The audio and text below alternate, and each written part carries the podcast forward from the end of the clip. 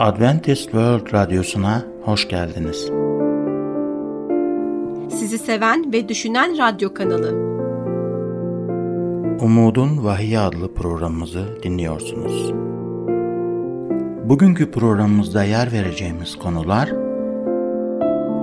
Vahiy'in en şaşırtıcı peygamberlik sözü ve kanseri önleme. Değerli dinleyicilerimiz, programımıza hoş geldiniz. En son 3 melek mesajından bahsetmiştik ve ilk mesajda bahsedilen sonsuz müjdeyi açıklamıştık. Bugün 3 melek mesajın diğer iki mesajıyla devam edeceğiz. Bu konuda aklınıza takılan her türlü soruyu yanıtlamaktan mutluluk duyacağımız için lütfen WhatsApp numaramız olan artı 357 99 786 706 üzerinden bize yazın. İkincisi Tanrı'yı yüceltmek için bir çağrı olduğunu biliyorsunuz. Bunu vahiy kitabından öğreniyoruz. Tanrı'yı yüceltmek ne demektir? Tanrı'yı yüceltmek yaşam tarzımızda onu onurlandırmak demektir. Tanrı'nın son gün mesajı vücudumuza nasıl davrandığımız konusunda bizi Tanrı'yı onurlandırmaya çağırıyor. Bu ne yediğimiz, içtiğimiz ve nasıl yaşadığımızı da içeriyor.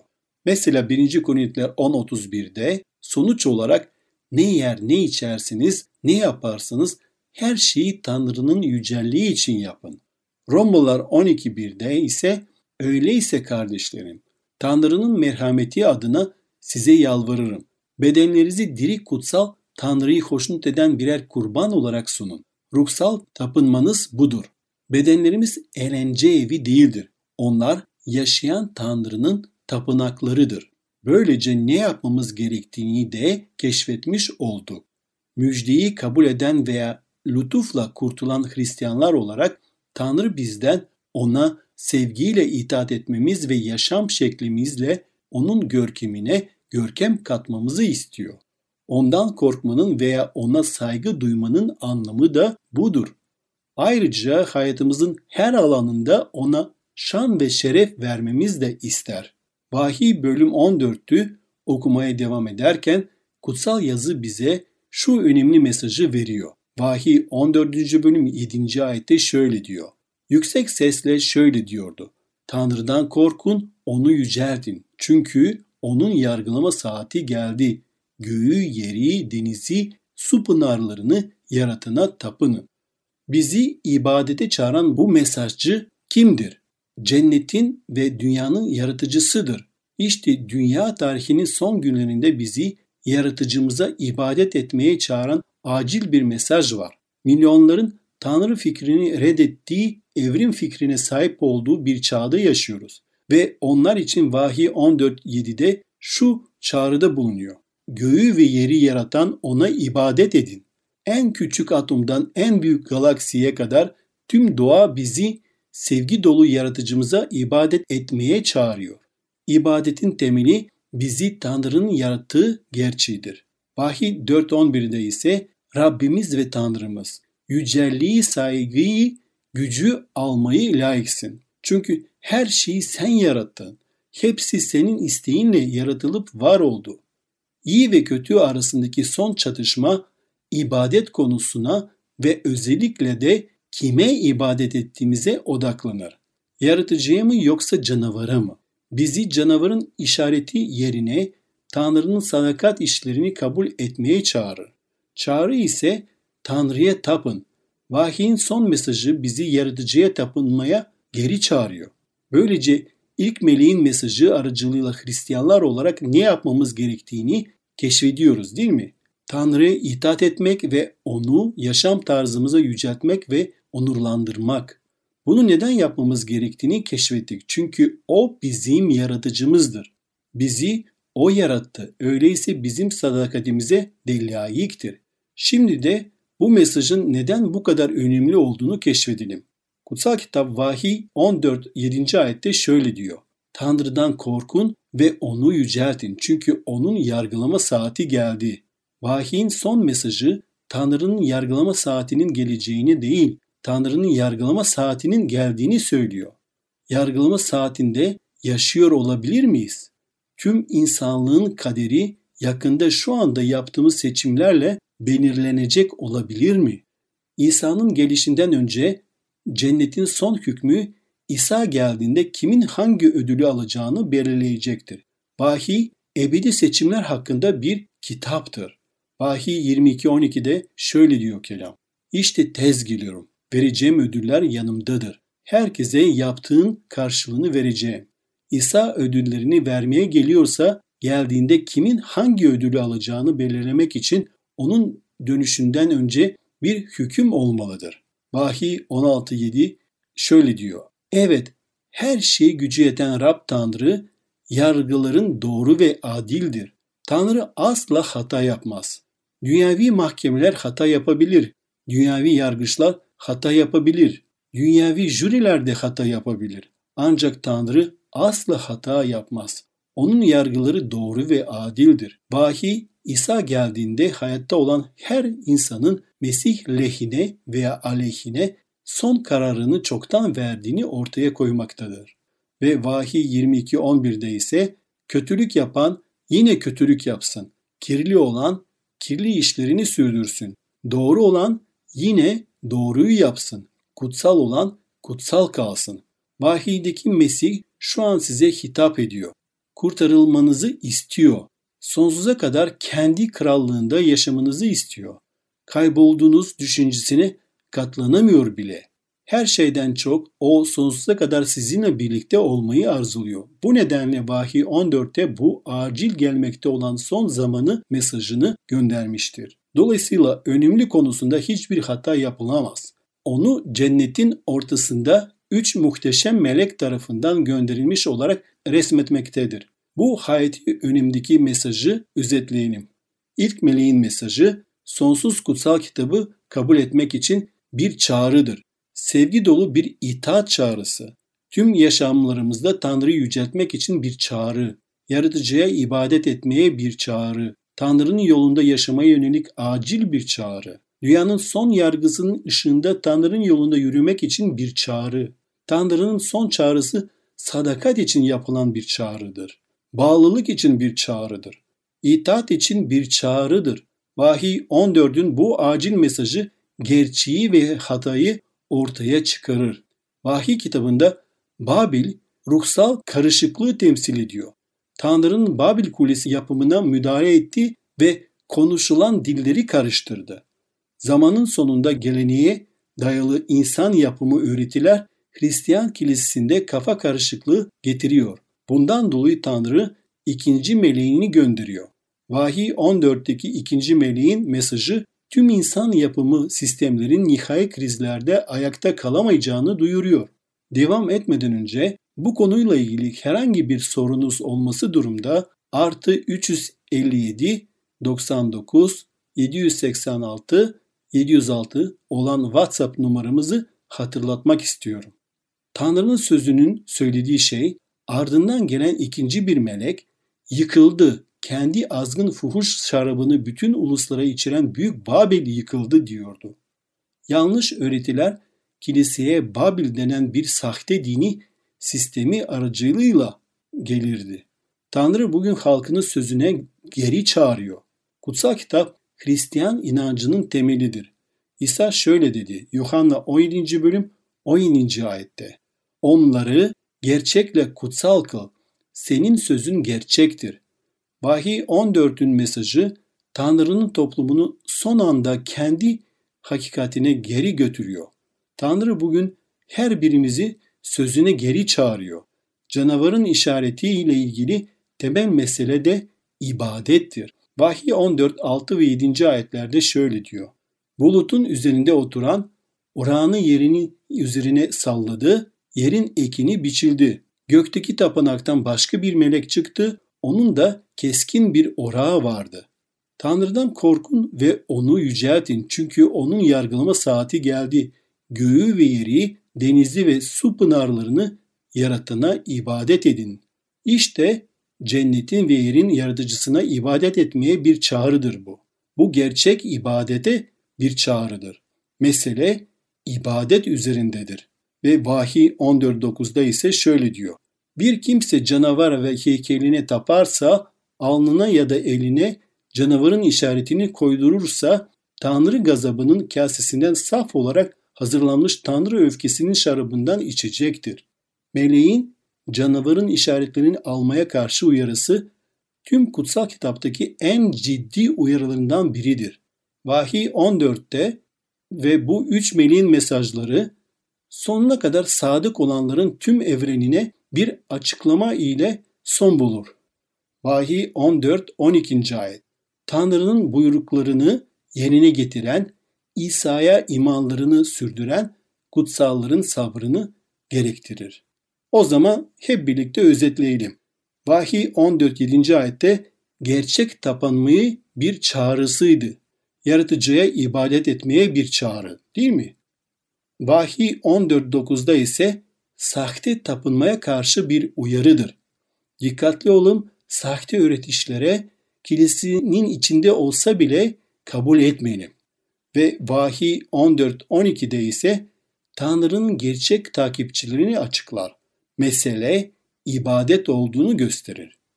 Tanrı tüm emirlerini yerine getirmek, kendisini yaratıcı ve Rab olarak tapan bir grup insana sahip olacaktır. Tanrı'nın son gün mesajı bizi şeytanın son günlerdeki aldatmacılarına karşı uyarıyor. Tamamen Tanrı'ya teslim olmaya ve hayatımızı onun hakikatini izlemeye, adamaya bir çağrısıdır. Tanrı'nın sonu gelmiş insanlık için arzusu nedir? Ona sadık bir kalptir. İtaat isteğidir. Peki sen ruhsal yaşamında Tanrım tüm hayatımı sana veriyorum. Sahip olduğum ve olacağım her şey senin dediğin yere geldin mi? Birazdan anlatacağımız hikaye trajik bir kaza geçiren genç bir çocuk hakkındadır. Bu çocuk ölmek üzereydi, iç organları ciddi şekilde hasar görmüştü. Doktorlar çok hassas bir ameliyat gerçekleştirdiler. Ameliyattan sonra çocuk zayıflamış bir durumda iyileşme odasında yatarken doktorlar kan nakli gerektiğini söylediler. Aynı kan grubu sahip bir donör aradılar.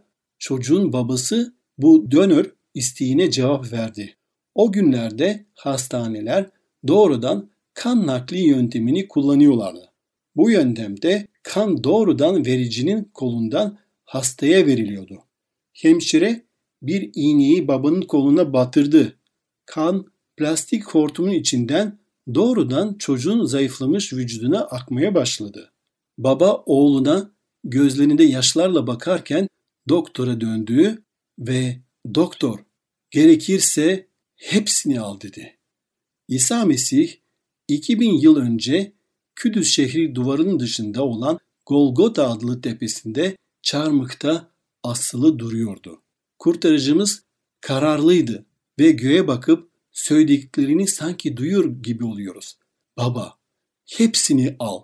Kanımın her damlasını al. İsa Mesih biz yaşayabilelim diye öldü.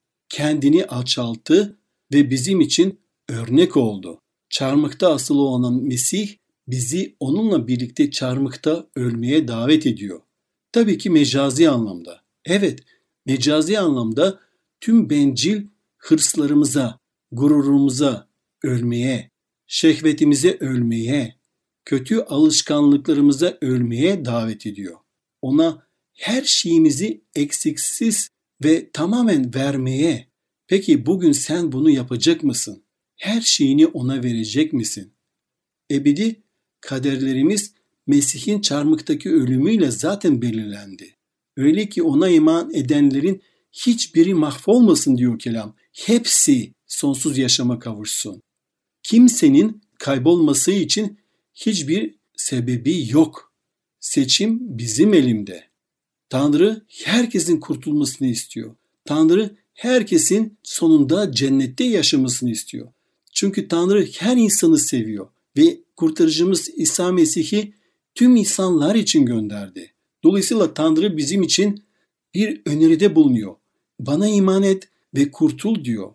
Benim gösterdiğim yoldan yürü diyor. Kutsal kitabını oku diyor. Ve o kelamda öğrendiğin bütün şeyleri hayatında uygula diyor. Evet, seçim senin elinde. Sen hangi seçimi yapacaksın? Konumuza dair veya üç melek mesajına dair herhangi bir sorunuz varsa veya özel bir duaya gerek ve ihtiyaç olabiliyor, duyabiliyor.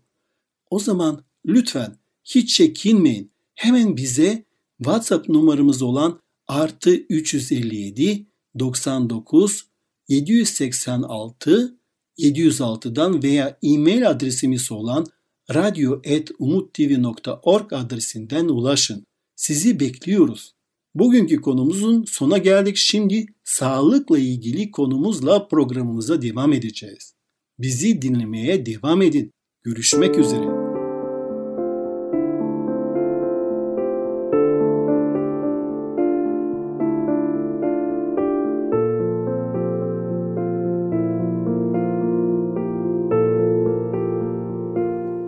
Merhaba sevgili dinleyicilerimiz.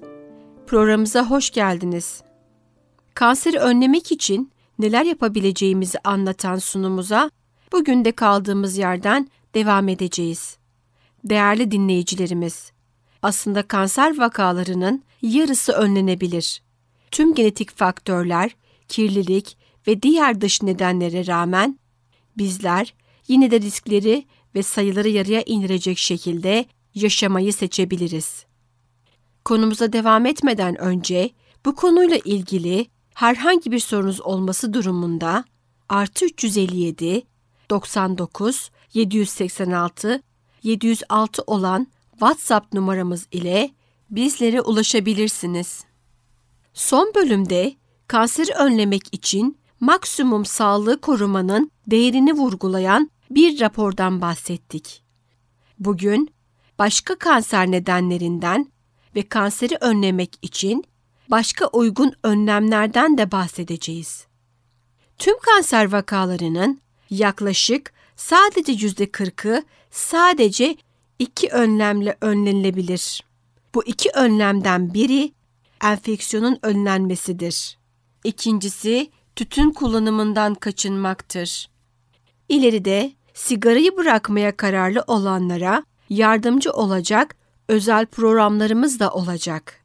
Bahsetmeden geçmemeliyiz ki aynı zamanda alkolün de kanser riskini arttırdığı kanıtlanmıştır. Alkol tüketimi özellikle menopoz sonrası kadınlarda hastalığa yakalanma riskini önemli ölçüde arttırır ve ne kadar az olursa olsun alkol için güvenli bir dozaj yoktur. Yakında bunun hakkında daha fazla şeyden bahsedeceğim. Sevgili dinleyicilerimiz, önceki programımızda Dünya Kanser Araştırma Vakfı tarafından derlenen raporu anlatmıştık ve obezite ile kanser arasındaki bağlantıyı tartışmıştık. Önceki programımızda bahsettiğimiz WCRF raporunun diğer önemli bulguları da şunları içermektedir. Bağırsak kanser riskini arttıran işlenmiş etlerden kaçının. Kırmızı et, bağırsak ve mide kanserinin sebeplerinden de biridir. Kırmızı et, biftek, hamburger, kıyma, domuz pirzolası ve kuzu rosto gibi yiyecekleri içeren sığır eti, domuz eti, kuzu eti ve keçi etlerinden oluşan grubun adıdır. Rapor, insanların haftada 500 gramdan pişmiş ağırlıklı fazla kırmızı et yememelerini önermektedir. Emzirmek şiddetle tavsiye edilir. Annelere özellikle ilk 6 ay emzirmeleri tavsiye edilir. Daha sonraki 6 ayda da emzirmeye devam etmeleri istenir. Buna tamamlayıcı emzirme denir. Emzirme anneyi meme kanserine karşı korumaya yardımcı olur ve ayrıca çocuğu hayatının ilerleyen dönemlerinde obeziteye karşı koruyabilir. Kanseri önlemek için diyet ve besin takviyeleri önerilmemektedir. Çünkü çalışmalar takviye olarak alındığında beta karoten gibi maddelerin kanser vakası sayısında artışa neden olabileceğini göstermiştir. Alkolün kansere neden olduğuna dair kanıt her zamankinden daha güçlü. Bu hali hazırda bilinen alkolün sağlık tehlikelerinden sadece bir tanesi dahadır. Yapılan bir araştırma, alkol tüketmenin kolon, karaciğer, yemek borusu ve göğüste kanser gelişme riskini arttırdığını bildirmektedir. Alkolün kansere olan katkısına evrensel olarak önemli bir katkıda bulunan başka bir faktörle karşılaştırmak yararlıdır. Tütün kullanımının kanser nedensellik yüzdesi %24, alkol için %6'dır. Neredeyse herkesin sigara içmenin kanserin bilinen en önemli nedeni olduğuna inanması trajiktir. Ancak bu insanların çok azı alkol kullananların kanser riski olduğunu ciddiye almaktadır. Mesaj oldukça açık. Alkol içmek konusunda bilinçli kararlar verin. Alışkanlığa, sosyal geleneklere veya yaşıtların baskısı gözünüzü boyamasın. Çünkü söz konusu sizin sağlığınız, sizin hayatınızdır. Bu çalışma aynı zamanda bazı araştırmaların kalp sağlığını iyileştirmek için her gün bir kadeh şarap içilmesi gerektiği tavsiyesine daha iyi bir bakış açısı da sağlamaktadır. Bilimsel çalışmalar menopoz sonrası kadınlarda meme kanserinde önemli bir artışa neden olmak için günde bir bardak şarabın yeterli olduğunu bulmuştur. Egzersiz ve kilo kontrolü kalp sağlığını iyileştirebilir ve kansere karşı koruma sağlayabilir. Öyleyse neden bağımlılık yapabilen, kanıtlanmış bir kanserojen olan yargı ve seçim yeteneğimize zarar veren alkolü içme riskini neden göze alalım? Devam etmeden önce bu konuyla ilgili herhangi bir sorunuz olursa diye WhatsApp numaramız olan artı 357 99 786 706'yı hatırlatmak istiyorum. Evet dinleyicilerimiz, her gün en az 30 dakika fiziksel olarak aktif olun. Fiziksel aktivite konusunda her tür aktivite önemlidir. Ne yaptığınız önemli değildir. Herhangi bir fiziksel aktivite olması yeterlidir ve ne kadar çok yapılırsa o kadar iyidir. Şeker ve yağ oranı yüksek, lif oranı düşük şekerli içeceklerden, işlenmiş gıdalardan kaçının. Daha fazla sebze, meyve, tam tahıl ve baklagiller yiyin. Bunlar fasulye, mercimek, nohut gibi şeyler. Tuzlu yiyeceklerin ve tuzla işlenmiş yiyeceklerin tüketimini sınırlayın. Bu faktörlerin özellikle sigara kullanmanın, alkol içmenin ve tuz almanın ulusal istatistikleri buraya eklenebilir. Konumuzu noktalamadan önce duymuş olabileceğiniz bir terimi açıklamak istiyoruz. Mavi bölge. Evet, mavi bölge terimi National Geographic dergisinden Dan Butner tarafından popüler hale getirilen bir kavramdır. Butner, mavi bölgeler adını verdiği en uzun yaşam süresinde sahip bölgeleri incelemek için dünyanın birçok yerine seyahat etti. Dünyada sadece birkaç mavi bölge vardır. Bunlardan üçü adadır. Okinawa, Japonya, İcarya, Yunanistan ve Sardunya, İtalya. Dördüncüsü ise bir yarım adadır. Hepimiz bu stressiz, kirlilik içermeyen yerlerden birine taşınmalı mıyız? Çoğumuz bunu yapamayız. Ancak Los Angeles'ten çok uzak olmayan Güney Kaliforniya'da küçük bir şehir olan beşinci bir mavi bölge daha var. Hayal edebileceğiniz en işlek, en karmaşık, en kirli bölgelerden biri. Bu kasaba Loma Linda, Kaliforniya'dır. Diğer mavi bölgelerin aksine Loma Linda halkı küçük bir adanın doğal ortamına veya köylerin sade yaşamına sahip değildirler. Loma Linda büyük bir metropol bölgesinden çok da uzak olmayan modern bir şehirdir. Loma Linda'nın uzun ömürlüğünün sırrı sağlıklı bir yaşam tarzı yaşamaya kendisini adamış dini bir topluluk olan 7. gün Adventistlerinin etkisinde yatmaktadır. Alkol ve tütünden uzak durma, vejeteryanlığı yoğun bir şekilde tercih etme, bol miktarda egzersiz ve titizlikle yerine getirilen haftalık bir günlük dinlenme. Bu kasaba teknolojik olarak gelişmiş bir toplumla bir barış vahasıdır. Yapılmaya çalışan iman ne mi? Hemen söyleyeyim. Bu metropol hayatının içindeki insanlar gibi siz de akıllıca kararlar alabilirsiniz ve bulunduğunuz yerde de sağlıklı bir yaşam sürebilirsiniz. Sağlıklı yaşayıp uzun bir ömre sahip olmak için bir adaya taşınmamıza gerek yoktur. Kanser tanı ve tedavisi hayatı değiştiren bir deneyimdir. Kanser tanısı alan kişiler hastalığın ve tedavinin getirdiği zorluklara bağlı olarak bazı psikolojik sorunlar yaşayabilirler. Kanserin psikolojik etkileri kanseri yendikten sonra da devam eder. Kanser hastalığının tedavisi ve kontrol altına alınması için kişilerin psikolojik durumlarının iyileştirilmesi oldukça önemlidir. Kanser hastalığı ve ruhsal yapımız arasında görünmeyen fakat oldukça kuvvetli olduğu kanıtlanmış bir bağ bulunmaktadır. Kanserde psikolojik destek kadar bu desteğin kimlerden alındığı da önemlidir.